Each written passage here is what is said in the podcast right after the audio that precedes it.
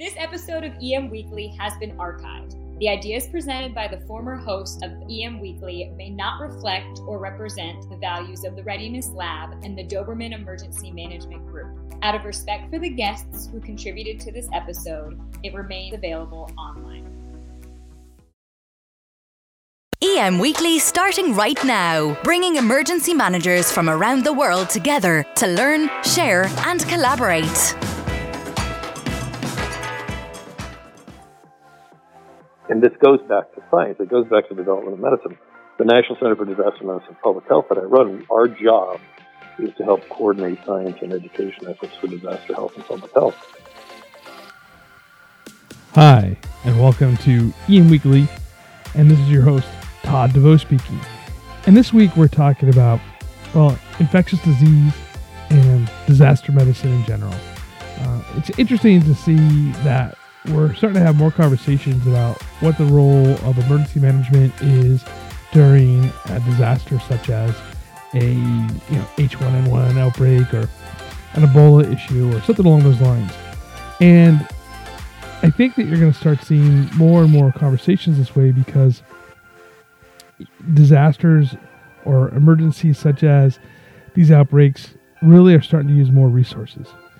And as emergency managers, as you know, we talked about this before, we collaborate between agencies and we are, I think, the binding agent between them. And this week we're talking to Dr. Thomas Kirsch, who is the director of the National Center for Disaster Medicine and Public Health, and also a professor at the Military Emergency Medicine at the Uniformed Services University of Health Sciences. He's a board certified emergency physician, and expert in disaster medicine and science and austere medicine and healthcare management. So I'm excited to have uh, Dr. Kirsch on, uh, talk to him, and I hope that you'd like him too. Let's get into the interview. Dr. Kirsch, welcome to EM Weekly. Thank you very much. Pleasure to be here. So, disaster medicine is kind of a, one of those things I've always been interested in. So, just to give you a little background on myself, so some of the listeners might not know this, but I was a Navy corpsman, um, and that's kind of how I got my start into emergency management as well. So, austere medicine was one of the things that we uh, we really kind of uh, focused on, and, that kind of rolls into disaster medicine. How did you get involved um, with disaster medicine? It's a long, tortuous story. Um, but I got my first exposure to disaster was when I was in high school in Omaha, Nebraska. There was a big tornado that hit the city, and, and the principal gave us the option of either coming to class or going and helping the Red Cross. So, being the pro skipper I was in high school, I immediately chose to go volunteer for the Red Cross for a few days responding to a tornado. So that was the very first thing. Then when I was in medical school, after medical school, I spent a summer working in a refugee camp in Thailand, and my interest was always in kind of humanitarian and disaster work. So I got a degree in public health, and I um, started doing a lot of work globally and then domestically in disaster response, just kind of ad hoc over the years until I developed a full career in it. What exactly is, in today's definition, I suppose, what, what exactly is disaster medicine and and how is that field growing?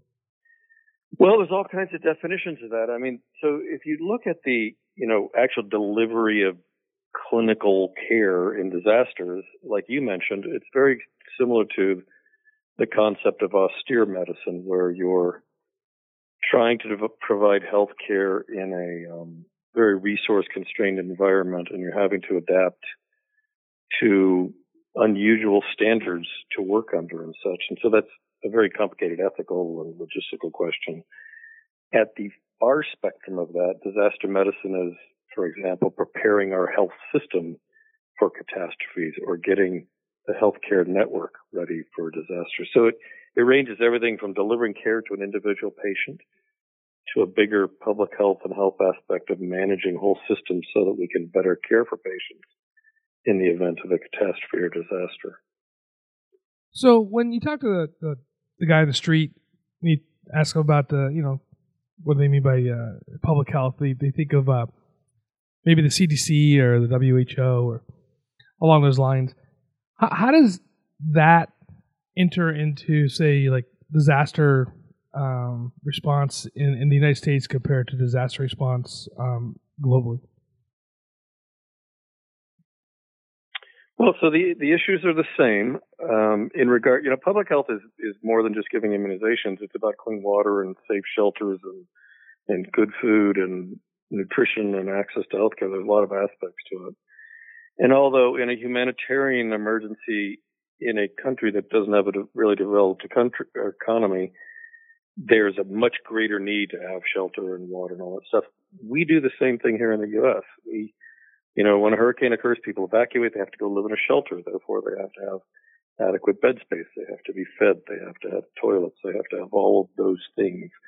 So there's different degrees of that, but the public health side of disasters is really, even in the U.S. or around the world, is, is more important than the actual clinical, the medical side of disasters, because it's those basic things of food, water, shelter, safety, and all of that stuff. And so so those issues are paramount, and, and, and where our government focuses on, for the most part, is, is the public health side.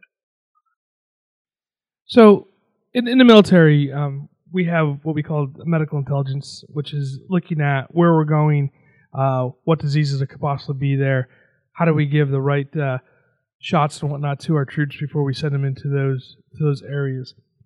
Do you think that we should be looking um, with medical intelligence the same way here in the states? Um, so yes, and and I think we do that pretty well. You know, we're very our disaster management response is very devolved. It starts at the local level, then the state level, and the regional level, and the feds only come in later. And so most of that kind of medical intelligence level stuff is left up to local and state governments who are responsible for the individual populations. A city has to know their people and what their needs are and all of that stuff. At, at the higher level, from the federal side, there's quite a bit of, of medical intelligence that takes place, but it's at a much bigger level in, in dealing with large populations, logistics, and, and stuff at a higher level. So it's a little bit different approach than, than the DoD uses.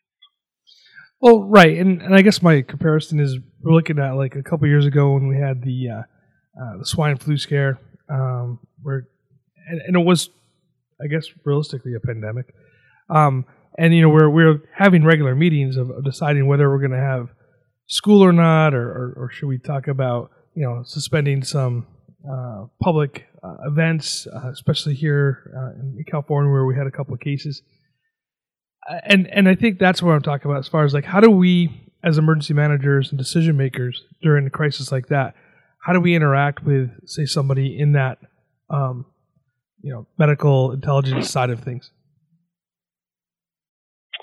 Well, that's a good question, um, particularly when it comes to the infectious disease issues.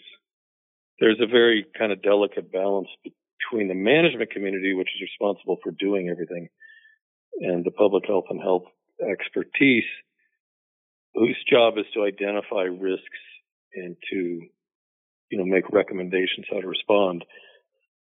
But it's not their job to implement. And so that balance between the management side you have to deal with the truths on the ground and the, and the expertise side is, is a difficult balance. That has to kind of be approached at the individual level. Um, and so the experts all they can provide is data that the managers act on. So when we're, we're, we're looking at as emergency managers, we're in the room with the um, you know the the public health officials um, making looking to make decisions, uh, looking to their expertise, and, and and in some cases, I think that where we fail is that we don't have a great relationship with public health, and in some cases, public health kind of does their own thing on a daily basis, emergency management does their own thing on a daily basis. There's not a lot of uh, of inter collaboration until something goes down, and then uh, then it's we're trying to get to each know each other's personalities and whatnot during the disaster. What can we do better to integrate public health and emergency management on, on a regular basis? Well, I mean that's a huge issue. Um, that is difficult to overcome there because there are kind of two different camps and it, it gets further divided. There's, you know, emergency management and then there's the public health who are government public health. And then there's academia who are the, you know, serious hardcore technical experts. And those divisions and silos are, are very difficult to break down. Um, but I think that it takes, you have to work together in advance. It's like, in it, you know, it's like all of us in disaster management. It's who you have on your Rolodex, who you reach out to. And so engaging those groups early on, um, whether it's in the planning phase or particularly during the exercise phase, I think is critically important. Um, and I know personally because I've been an academic dweeb most of my life, but I've also been on the response side. Um, there, the academicians, for the most part, are are eager to be involved in, in these types of activities, and there are a lot of centers scattered around the country, and a lot of individuals who um, want to be involved. And so, reaching out to the, both the, the state public health officials and to local universities who do disaster related things and working with them early is the best way to do that. Um, and so I recommend that. There's been some exercises that have been conducted by the um, NIH to do just that. There was a recent exercise in Tucson that brought together uh, academia, public health officials, and and uh, emergency managers, and used a chemical release-based scenario from a train derailment um, which developed all kinds of robust discussions in the room. And literally everyone sitting there was going, wow, you know, I wish I'd met you before and I wish we'd done this before. And so it's that early engagement that's critical, I think. I think it's interesting because even when you, and, and I did kind of like a straw poll um, amongst emergency managers and, you know, asked them what they knew about, you know, disaster medicine, disaster health medicine, you know, and, and, and their role. And surprisingly, a large number were like, hmm, you know, we know it exists, but we're not exactly sure how to engage. You know, and I think that's the big question: is like, outside of just pick up the phone and calling up the uh, public, the local public health official, or or like you guys, like how, how do we engage? How, what what do you think the first step for the emergency manager should be to to start that relationship with their local uh, public health guy or the disaster uh, medicine group in general? Um, well, again, I think it's in the planning phase, and and you know, you we do that. You guys do that. You you have uh, when you're doing your planning, you have to plan your shelters. You have to plan how many porta potties. You have to do all that stuff, and and that process should you should be engaging the state public health people who are responsible for those things. So I think that's phase one. When you get into the the unique events that there are relatively few people have expertise in it, and whether that's a biologic event or a chemical event um, or a nuke event, engaging experts in those areas early. You know, if there's some university dude who's the rad nuke expert of the universe who happens to, you know, be in your town, then engaging that person in the planning process and planning exercises and conducting exercises is a great way to develop those relations first. Because it's really in those, in the unique events that we all talk about, but we never actually see, thank God. Um, there's relatively few people who have expertise out there. Even in the military, you know, there's specific rad nuke units made up of people who just have expertise in that. And we all turn to them if something happens and call them in. So in the, in the DoD and the military, those relationships are established by rules in the community, those relationships should be established early and bringing them into the planning, the exercise process. I think it's critically important because we just don't, no one out there knows enough details about everything to make the correct decisions. So engaging those experts is important. So to learn from, from past mistakes, what do emergency managers do wrong when it comes to public health and disaster medicine issues? Well, good question. Um, you know, I, I, don't know how to count, capture that in a, a big picture because I speak from the other side of the public health person, the doctor, or the academician. Um, I've been in a number of events where I acted as a public health advisor for the American Red Cross after Katrina and after 9/11, um, and then work clinically in Haiti and did work in Liberia during the Ebola thing.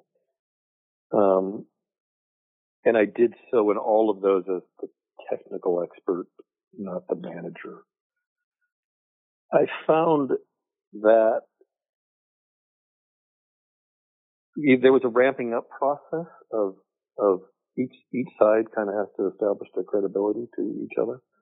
So people had to say, okay, fine, you know, Dr. Kirsch is reasonable. He seems to know what he's talking about. And that took time to do that. And, and, having, you know, the preset Rolodex and the preset connections, you cut through all that BS. Um, but the, that process in those, each of those episodes that I worked in was really relatively quick. Um, and maybe it's because the managers that I worked with were really profoundly open and wonderful, or maybe I know how to speak management language. I don't know what it was, but but once that relationship was established, then we we had a trusting relationship, and we could go forward. And and that took, depending on the event, hours to a couple days. Um, and so I, you know, I don't know how to say that. It, it, once you have created that group working mentality and recognize each other's expertise, that validity and utility, um, things went pretty well, and the managers were very, you know, they'd come to me and ask specific technical questions, and I'd answer those questions, and I'd come to them and say, I'm not really sure about X, Y, and Z, and they'd fill me in on the details. It's just a matter of building those relationships, um, and that's highly dependent on, on personalities is the problem. Yeah, it's always a it's always a personality issue when it comes to, to anything that we do. So we're gonna take a quick break, and when we come back, I want to talk a little bit about well Ebola. Seconds count during an emergency. That's why at Titan HST, we're always inventing new technology to help people stay safe and help people who can provide help get connected with people who need help. At Titan HST, we've deployed mesh networking, allowing emergency communication even when networks are down augmented reality, and real time translation. We believe in the power of people to help each other stay safe and thrive. Welcome back from that quick break. And, uh, you know, thank you for, for listening. And, and, please reach out to the sponsors because without them, we couldn't bring you this uh, quality product. So, Tom, you mentioned Ebola, and, and I'm going to kind of preface this a little bit. So, when we when it comes to public health disasters, you know, it's really kind of abstract to a lot of emergency managers. And so when we want to drill it, you know, we use like the CDC's um, zombie, uh, you know, uh, event that they created, which is kind of fun, right? Yeah, and, and I think we can all get it behind that with the movies and whatnot. So, but we have had some real medical outbreaks, and Ebola was one of them, which kind of scared a lot of people. You know, when we brought the guy back from, um, from, I think it was Liberia, right? When we brought him back, and uh, Yeah, and uh, everybody's look, afraid of that. What if we don't have this here necessarily yet? Um, thank God. But what would be like the big medical outbreak where which scares you that keeps you up at night? well, I mean, I think it's the big outbreak that we're all scared about, and so Ebola horrible disease and all that stuff, but it's you know it's only transmitted by touch. Um, it's the respiratory transmitted disease. And so that's why everyone freaks out every year over flu. And people think, oh, flu is nothing. Well, you know, flu killed 60,000 people last year in the U.S. Like, yeah. Um, and so any respiratory transmitted illness is very hard to contain. And if you have a respiratory transmitted illness like a flu virus, an influenza virus, that has a high lethality, you know, the current influenza virus kills one in 10,000. I don't know what the number is, one in a thousand. Um, if you have one that kills one in a hundred or one in 10, then you have a pandemic that will literally kill millions of people. And that's the scenario that all emergency managers, all planners, all medical types, you know, that's the one that really scares us the most, um, and keeps us up at night. So I read the the book, The Great Influenza, 1918, yeah. and I found it amazing that, and that's hindsight 2020, but I found it amazing that there was actually this pattern going on prior to the outbreak, uh, and and you know there were there at the time it's really interesting. If you guys have not read that book, read it. The medical profession um, was I want I would like to say my words not not theirs. It was like, almost like a secondary profession. It wasn't like what is today, where with respect to the medical industry, and, and they were, um, you know, I mean, even at Harvard at the time, uh, they didn't even do real clinical uh, tests and stuff like this when you were going to medical school. So that's in the book. It's kind of interesting. But that being said, there's a few people that really understood what was going on, and but the messages necessarily weren't being, um, especially by the military, because we're ramping up for war, um, wasn't being uh. Are, are we and I hope we are. Are we better off now with our messaging and this conversation? Because it seems like as much as we do as public health and emergency managers to talk to the public about getting your flu shot or, or things like this, it's it doesn't seem to be heated. Are, are we are we any better off than we were in 1918? Oh yeah, way way better off. Um, you know, you're right. I don't want to digress in history, but medicine, frankly, at the turn of the century we were still pretty much witch doctors. It was really only in the early 19th, 20th century, early 1900s, that the medical profession really started using evidence and science and started studying what they're doing and improving it. We've made we've made tremendous gains since then, and the same is true in the in the federal government side and the, and the planning and preparedness side. We devote as a as a nation, but also as healthcare workers and public health workers, a ton of effort to controlling infectious disease. You know, the whole Center for Disease Control, the whole National Institute of Infectious Diseases, the the BARDA process um, in the federal government for funding vaccine development and interventions for outbreaks and stuff. There is a lot of work that goes into that now, and and this goes back to science. It goes back to development of medicine. The National Center for Disaster Medicine and Public Health that I run, our job is to help coordinate science and education efforts for disaster health and public health. And doing evidence-based interventions into disasters, as well as evidence-based interventions into preparedness, is how we're going to make our country the safest that we can be. And I and I think we've done a tremendous job of that in the last certainly the last hundred years since the influenza outbreak. But in the last, you know, thirty years, ever since Katrina and 9/11 and some of the big events that occurred in the in the past 30 years, the government's ability to respond to disaster, I personally feel, has gotten quite a lot better at the federal level, but also even at the local and state level. I think there's been a great deal of effort. So I'm I'm relatively hopeful about our ability to intervene in these events. And I am too, and, and I know that uh, on the medical side that we're doing a great job. I'm just thinking on the uh, uh, on the public side, you know, with with our education programs and stuff. I mean, you, you know, it seems yeah. to be that they people tend to ignore things until it's too late. Uh, and I'm trying to think, how do we do a better? I mean, it's even a regular preparedness, right? I mean, like, how do you have a kit? You know, I mean, you know, I, you go to the doctors and they're like, "Here's your flu shot," and more people, you know, uh, don't take it than take it. You know, so how do we do a better job of, of educating the public on on the importance of, of prevention? That's a good question.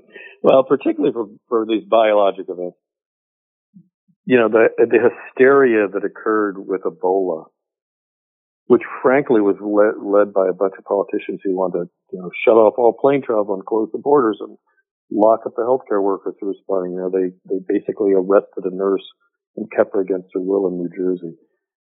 When, when we have politicians that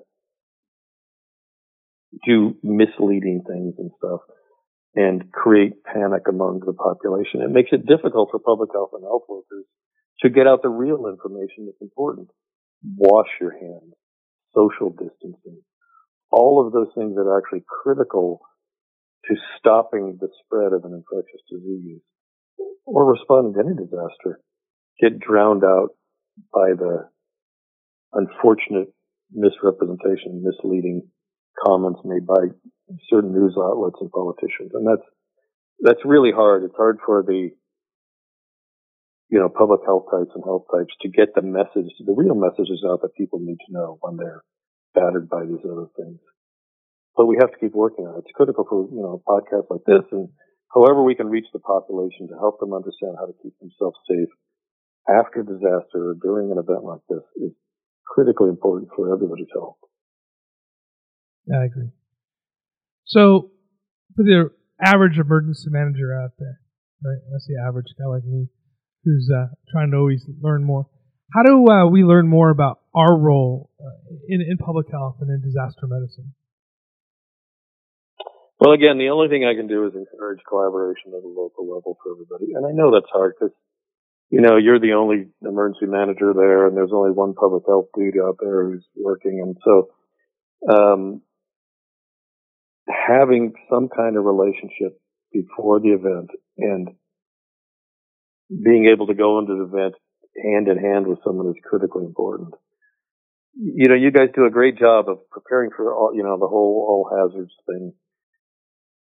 And again, you know, none of us can be expert. I, am a physician, I'm an emergency physician, but I don't know squat about dealing with radiation stuff. And I have to go read that stuff and I have to study that stuff. And I do. And so as emergency managers, at least having awareness of each of the core all hazards or hazards out there. You know, you have to have awareness, but you then have to have a source that you can turn to that you, in an event or something happens, that you can get the right kind of information to act on it.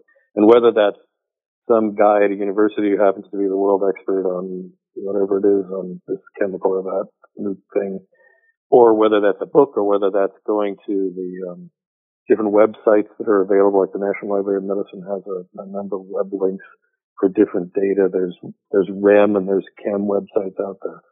Um, you have to have the ability to ramp up your own brain in whatever event occurs that that we're not used to. You know, we're all used to like preparing for the fires and we're ready for the floods, and we all have our own local events that occur, and we're you know everyone's good at those. It's those unusual, weird ones that you have to have some playbook in the background, some source of knowledge that will allow you to respond properly.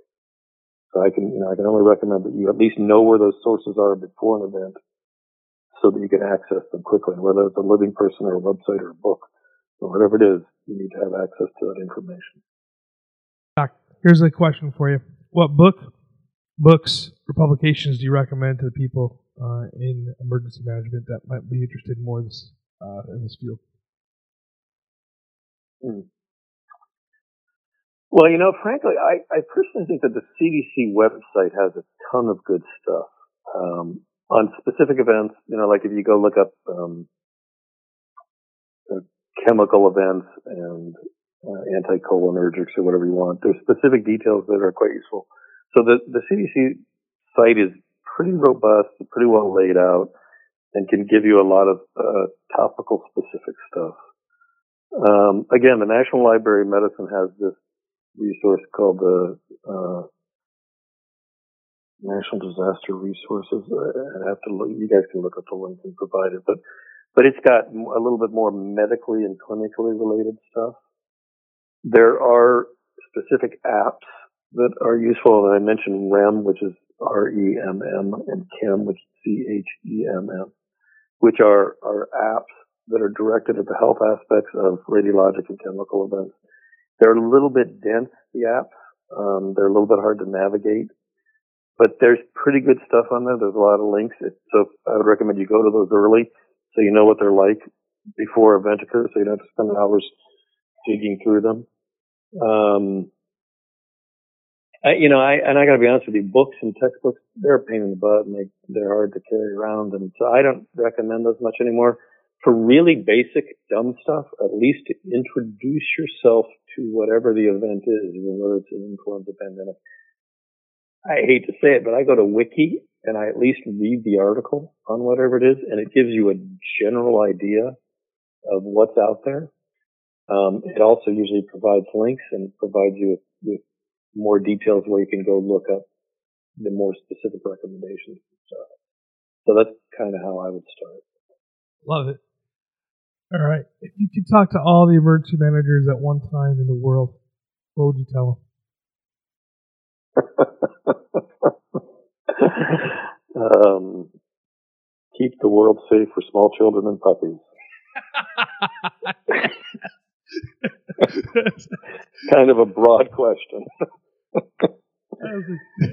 you know, I again speaking from my aspect, which is a health and a public health guy you gotta, you have to understand our universe as much as we have to understand yours. And, and that may be pain in the butt things like going to your local health department and sitting in on one of their planning meetings or all of that stuff. But you just have to, we all have to, in these multi disciplinary complex things that we do with disaster planning and response, we have to at least have some knowledge of each other's world so that when the kimchi hits the fan, you know, we are much more efficient in our ability to coordinate across all these different groups.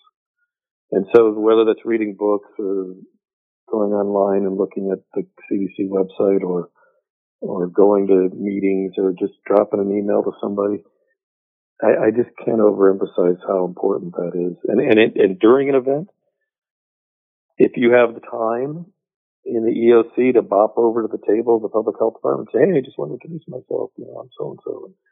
You know, those kind of things are critical too because um, there's no one person out there who has a brain big enough for all the stuff that has to occur during a disaster response. We all have to rely on each other's brains, and so creating those connections is the only way we can create a big enough brain to do what's right for the people who are affected by disasters. So, and that's all I can say. You're absolutely right. Okay, so last question for you. What's the most interesting case that you responded to or event?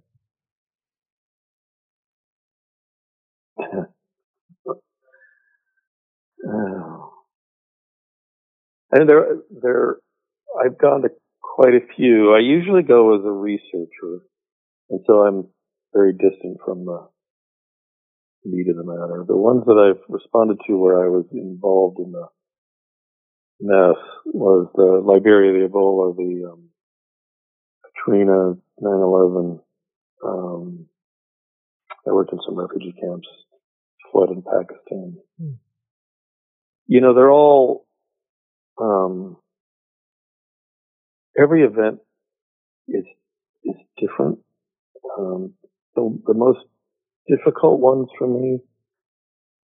I mean, Haiti was the most difficult the earthquake because I was providing clinical care in a horrible setting. Right, right. Um, and so that was beyond the pale as far as the psychic impact.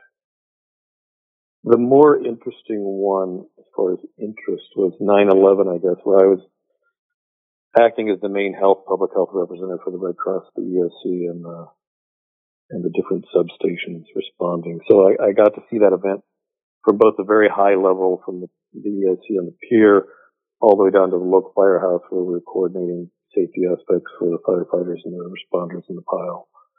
Um, so that one from a intellectual point of view, because I got to see the workings at all different levels, I think was the most interesting of all of them. Yeah, I always I, think my experience. I liked medicine when I was in the field, and uh, I always liked the cases that challenged me uh, mentally more than just the, the physical response to, to trauma or whatnot. That's that's that's what always got me uh, going in the morning. So, Tom, thank you so much for your time today. It's been a pleasure speaking to you, and and I hope that what we get out of this is that we have a better understanding uh, of what our partners in disaster medicine do, uh, and, and, how we can have a better relationship before we have a disaster uh, with our our local um, public health and disaster medicine people. Uh, that's that was the goal of, of this uh, event. So, how can people find more information about you and your organization?